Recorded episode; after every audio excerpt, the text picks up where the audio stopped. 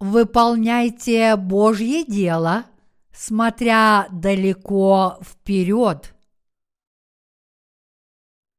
Бытие, глава 42, стихи 1-5.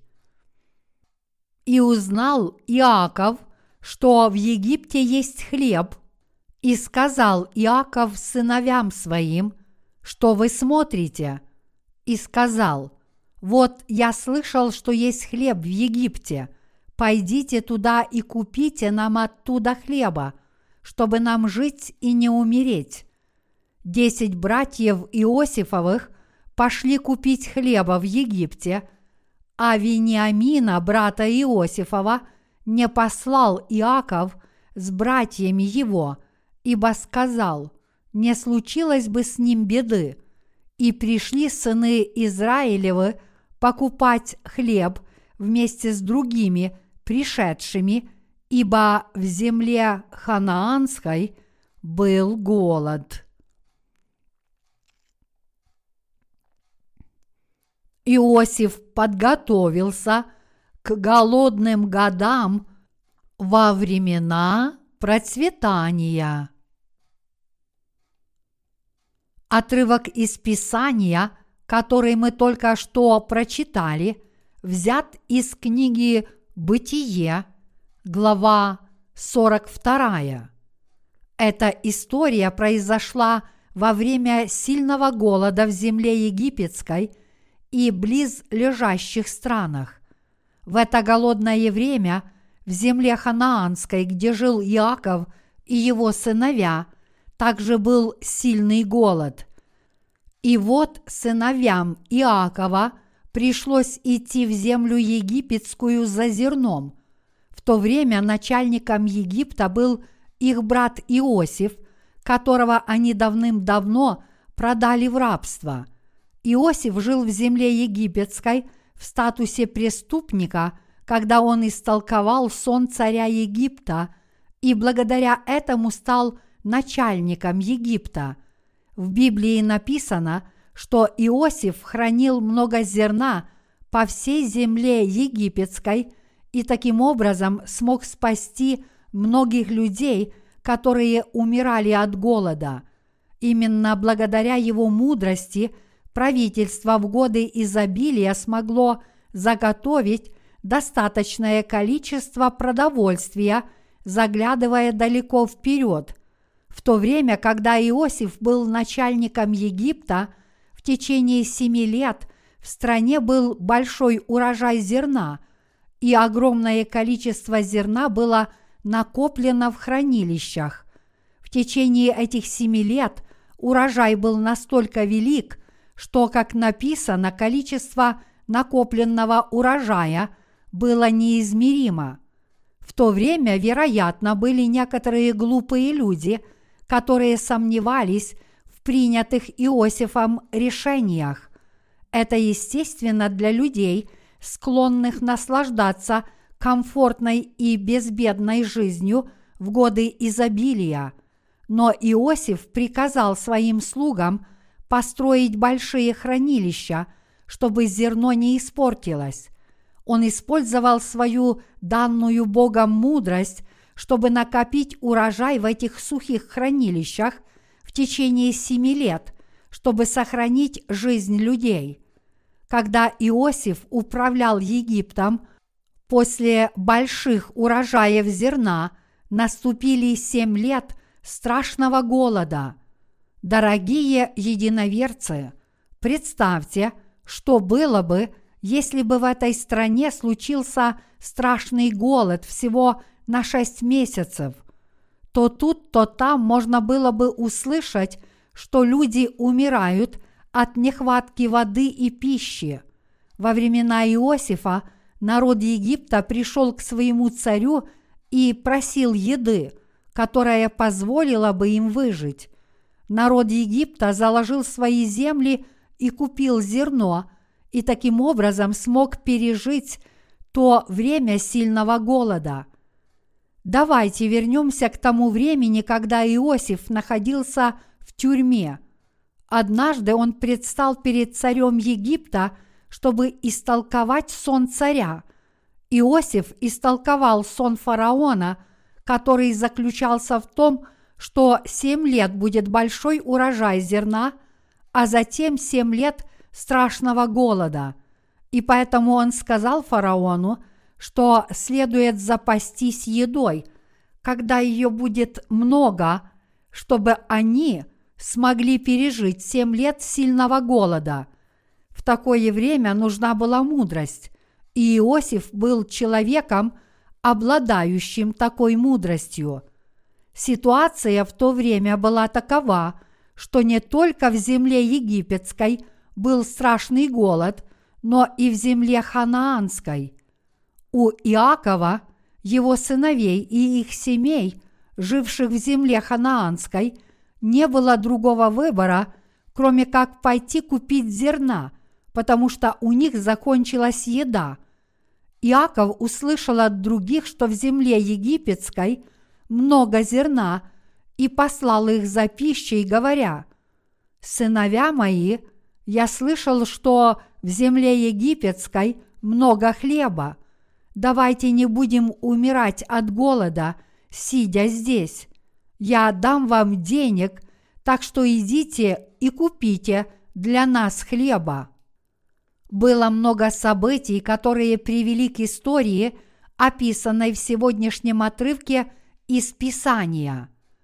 Но я неоднократно говорю вам о том, что мы должны заранее запастись хлебом жизни, чтобы подготовиться – Наступит время, когда хлеб жизни, который мы усердно готовили, будет необходим каждому человеку во всем мире. Когда придет это время, весь мир будет просить у нас этот хлеб жизни. В то время, по милости Божьей, люди по всему миру будут есть хлеб жизни, который мы запасли. Сейчас мы провозглашаем – Евангелие воды и духа всему миру, но мы должны всегда запасать и хранить этот хлеб жизни. Дорогие единоверцы, запасаемся ли мы сейчас хлебом жизни? Я спрашиваю вас, выполняете ли вы эту обязанность по вере или нет?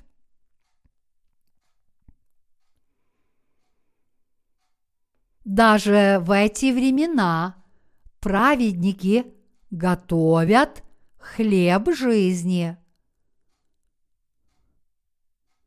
Сейчас наступило время, когда мы входим в дверь века болезней. Матфея, глава 24, стих 8. Как гласит книга Откровения, к нам приближается эпоха черного коня – в нынешнем мире, в котором мы живем, голод начинает охватывать землю. Я говорю о Церкви Божьей и о мире. Тем не менее, сам Бог будет защищать и хранить свою церковь. Бог будет защищать праведников даже в эпоху голода, чтобы они жили комфортно как духовно, так и физически – и Он позволит нам хорошо служить Евангелию воды и духа. Однако мы должны знать, что век бледного коня, век Антихриста быстро приближается. Когда появится Антихрист, даже если мы захотим выполнять Божье дело, мы не сможем выполнять никакой духовной работы. И поэтому мы должны подготовить наши миссионерские книги, которые будут использоваться во времена духовного голода, приближающегося к нам. И Церковь Божья должна исполнить свою обязанность верой. Как слуги Божьи мы должны исполнять это служение, возложенное на нас, а также различные другие духовные задачи – что касается меня самого, то поскольку я много работаю, лично я стараюсь больше всего трудиться ради Евангелия. Это потому, что провозглашать Евангелие станет намного труднее. Некоторые сотрудники считают, что мы можем просто выполнять работу по мере ее поступления. Люди плоти думают только о своем благополучии, но мы не должны быть людьми, на которых влияет окружающая среда, а мы должны преодолевать наши обстоятельства верой. Кроме того, люди склонны оправдывать себя так, что даже если они не действуют по вере, они не заботятся о себе. Тем не менее, праведники не должны оправдывать свою неверность, но должны смело встать и действовать по вере. Когда я думаю о грядущих событиях, в моем сердце крепнет решимость работать с обновленным разумом и верой. Отныне мои сотрудники, которые будут трудиться вместе со мной, должны выполнять порученное им дело, и мы должны помочь еще многим людям принять Евангелие воды и духа, чтобы они получили спасение от грехов. И мы должны воспитывать рожденных свыше, чтобы они имели духовную силу в нежной любви Господней, чтобы они могли вступать в полемику с нечестивыми людьми и побеждать их верой. В сегодняшнем отрывке из Писания, благодаря тому, что Иосиф мудро копил зерно, это привело к спасению многих людей. Я уверен, что если вашим родителям или семье предстоит пережить страшный голод, как в теле, так и в духе, Бог спасет их через вашу веру. Я говорю, что во время голода ваша семья сможет питаться духовной пищей благодаря вам. Мы вложили много денег в строительство этого центра подготовки учеников. Мне вспоминается то, что я говорил вам, когда мы только начали строительство этого учебного центра. Когда мы купили эту землю, я сказал, что мы построим здесь церковь и другие здания и будем проводить лагеря по подготовке учеников каждый год, чтобы мы могли привозить свои семьи и провозглашать им Слово Божье – чтобы они могли получить прощение грехов. Эта мечта сбудется, когда придет эпоха Антихриста. Все это возможно благодаря тому, что мы готовили духовный хлеб, который будет использован во время голода. Мы будем продолжать расширять границы нашей деятельности в проповеди Евангелия воды и духа, насколько Бог позволит нам – чтобы мы могли совершать Его дело. И действительно, если у людей не будет духовной и физической пищи, они будут слушать то, что мы будем говорить, и некоторые из них, кто внимателен, поверят в то, что мы им скажем. В это время мы привезем членов нашей семьи в этот центр – и провозгласим им Евангелие воды и духа, и накормим их хлебом жизни. Питая их физической пищей, мы предлагаем им возможность услышать Слово Духа. И только если они услышат Евангелие воды и духа и примут его, они получат прощение грехов. Вот почему мы с самого начала – вложили столько денег в этот центр.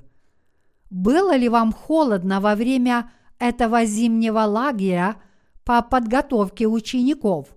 Я слышал, что на этот зимний период мы использовали дров на 6 месяцев вперед.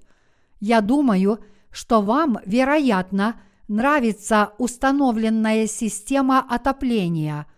Мы должны топить здесь не только во время сборов, но и в течение всей зимы. Мы установили новые котлы на дровах, и они работают очень хорошо. Поэтому если мы используем эти котлы, мы можем жить в комфорте, не говоря уже о том, что мы можем использовать горячую воду сколько душе угодно.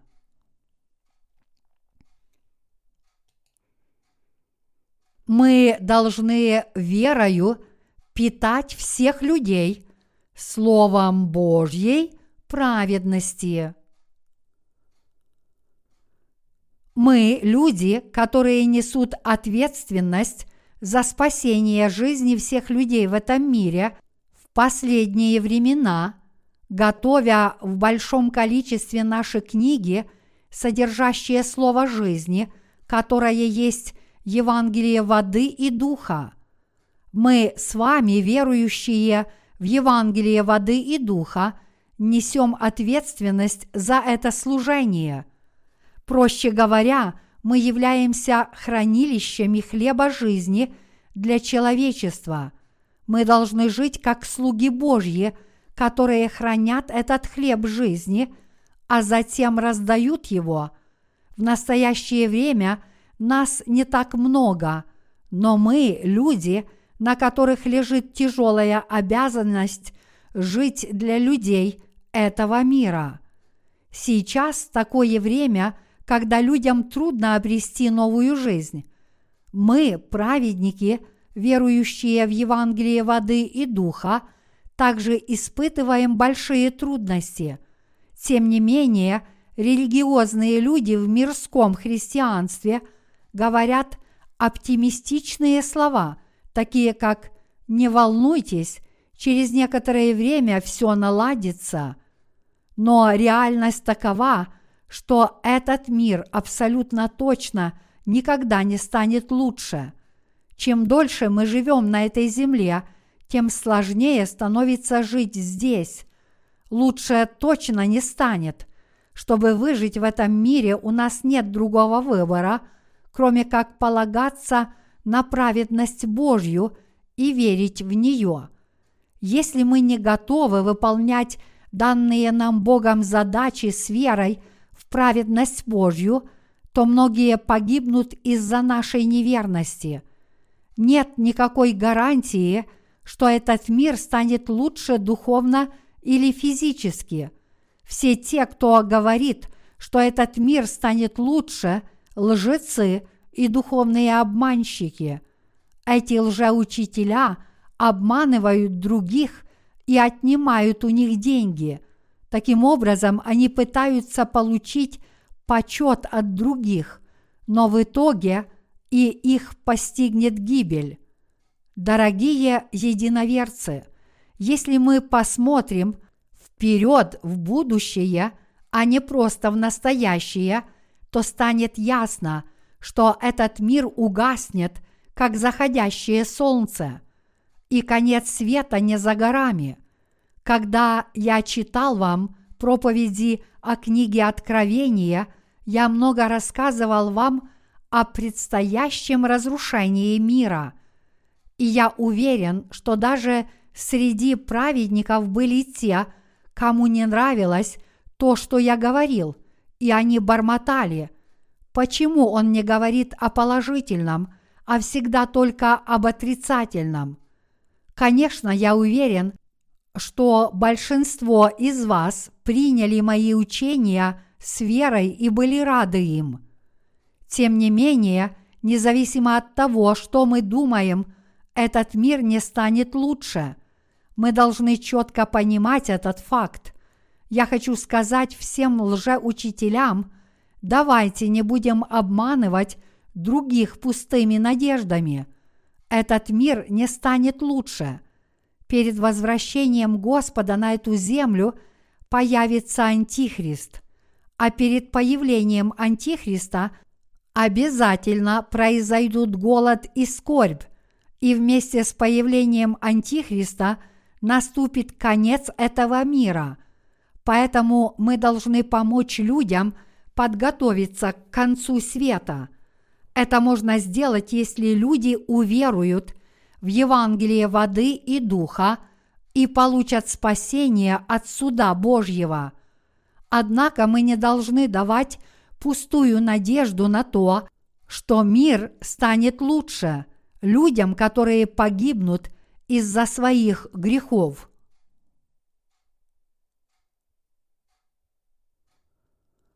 Давайте приготовим Царство Божье верой в праведность Божью.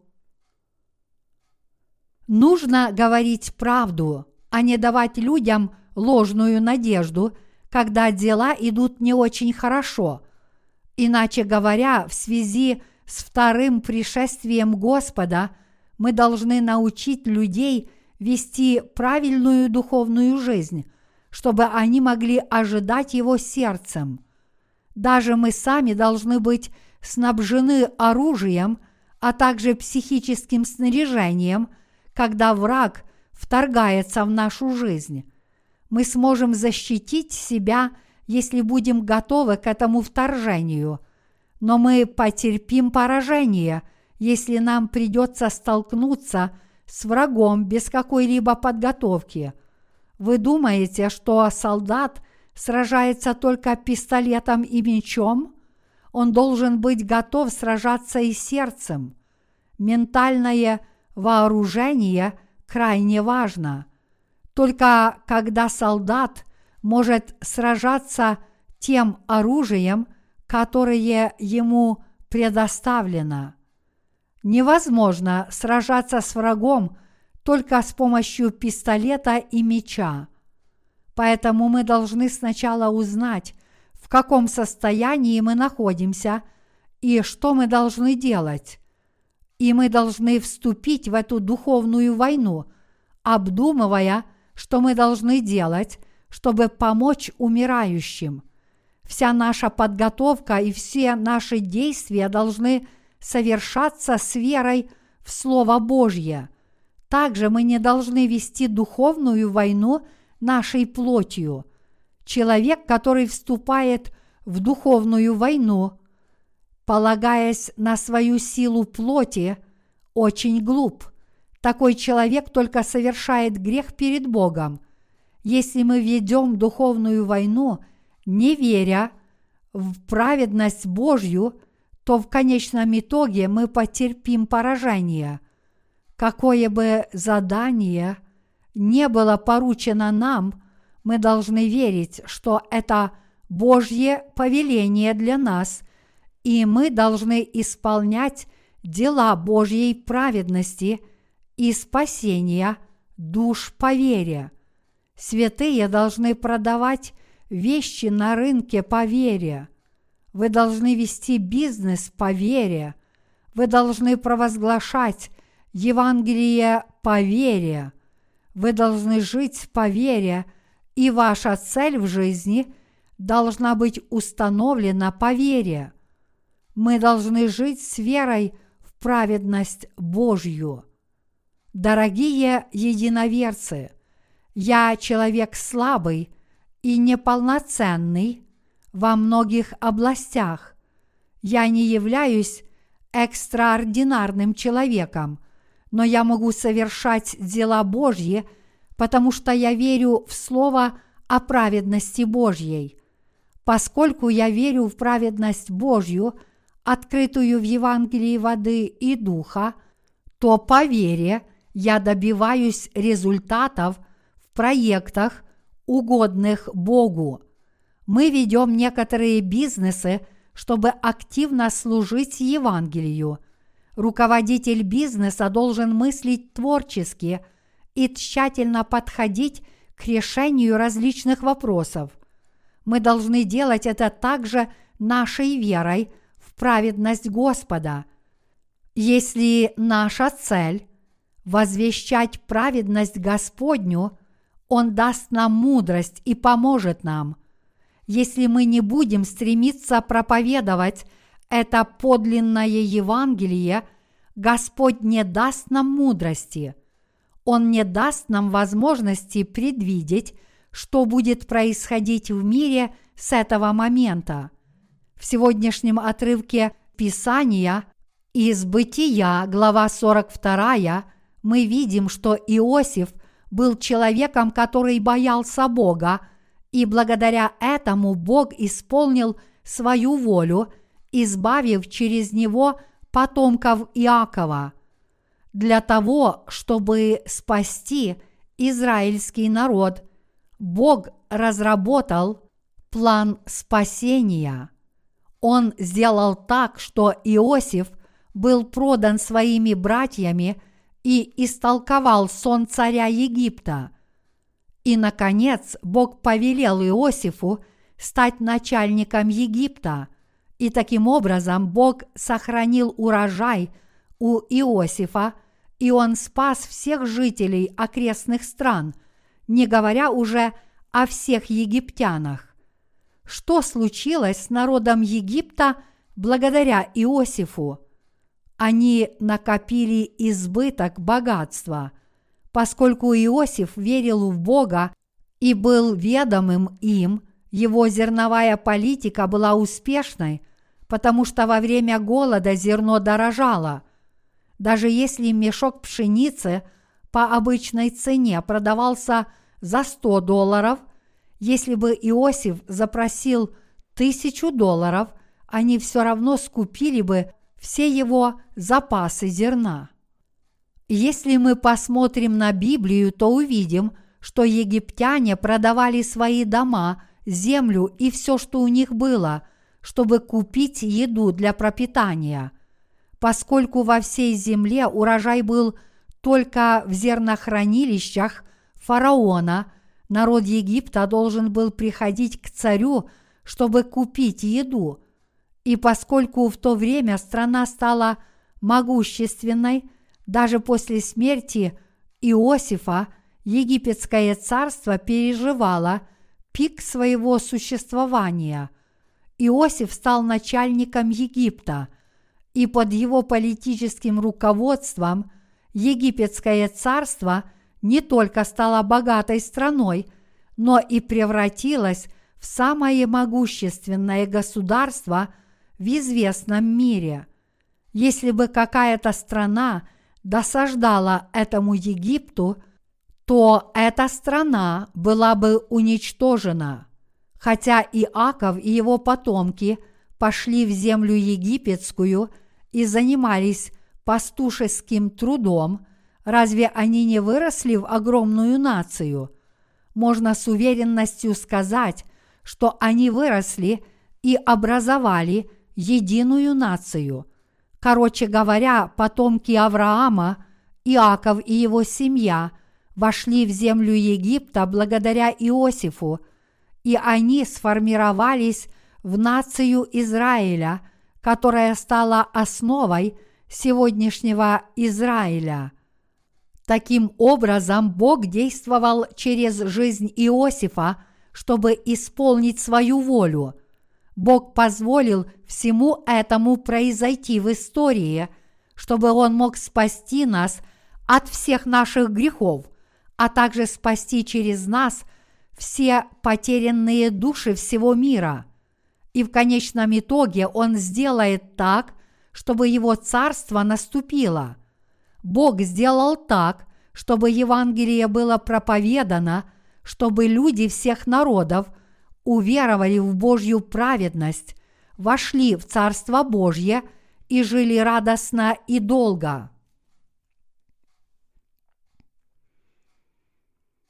Давайте жить по вере, смотря далеко вперед.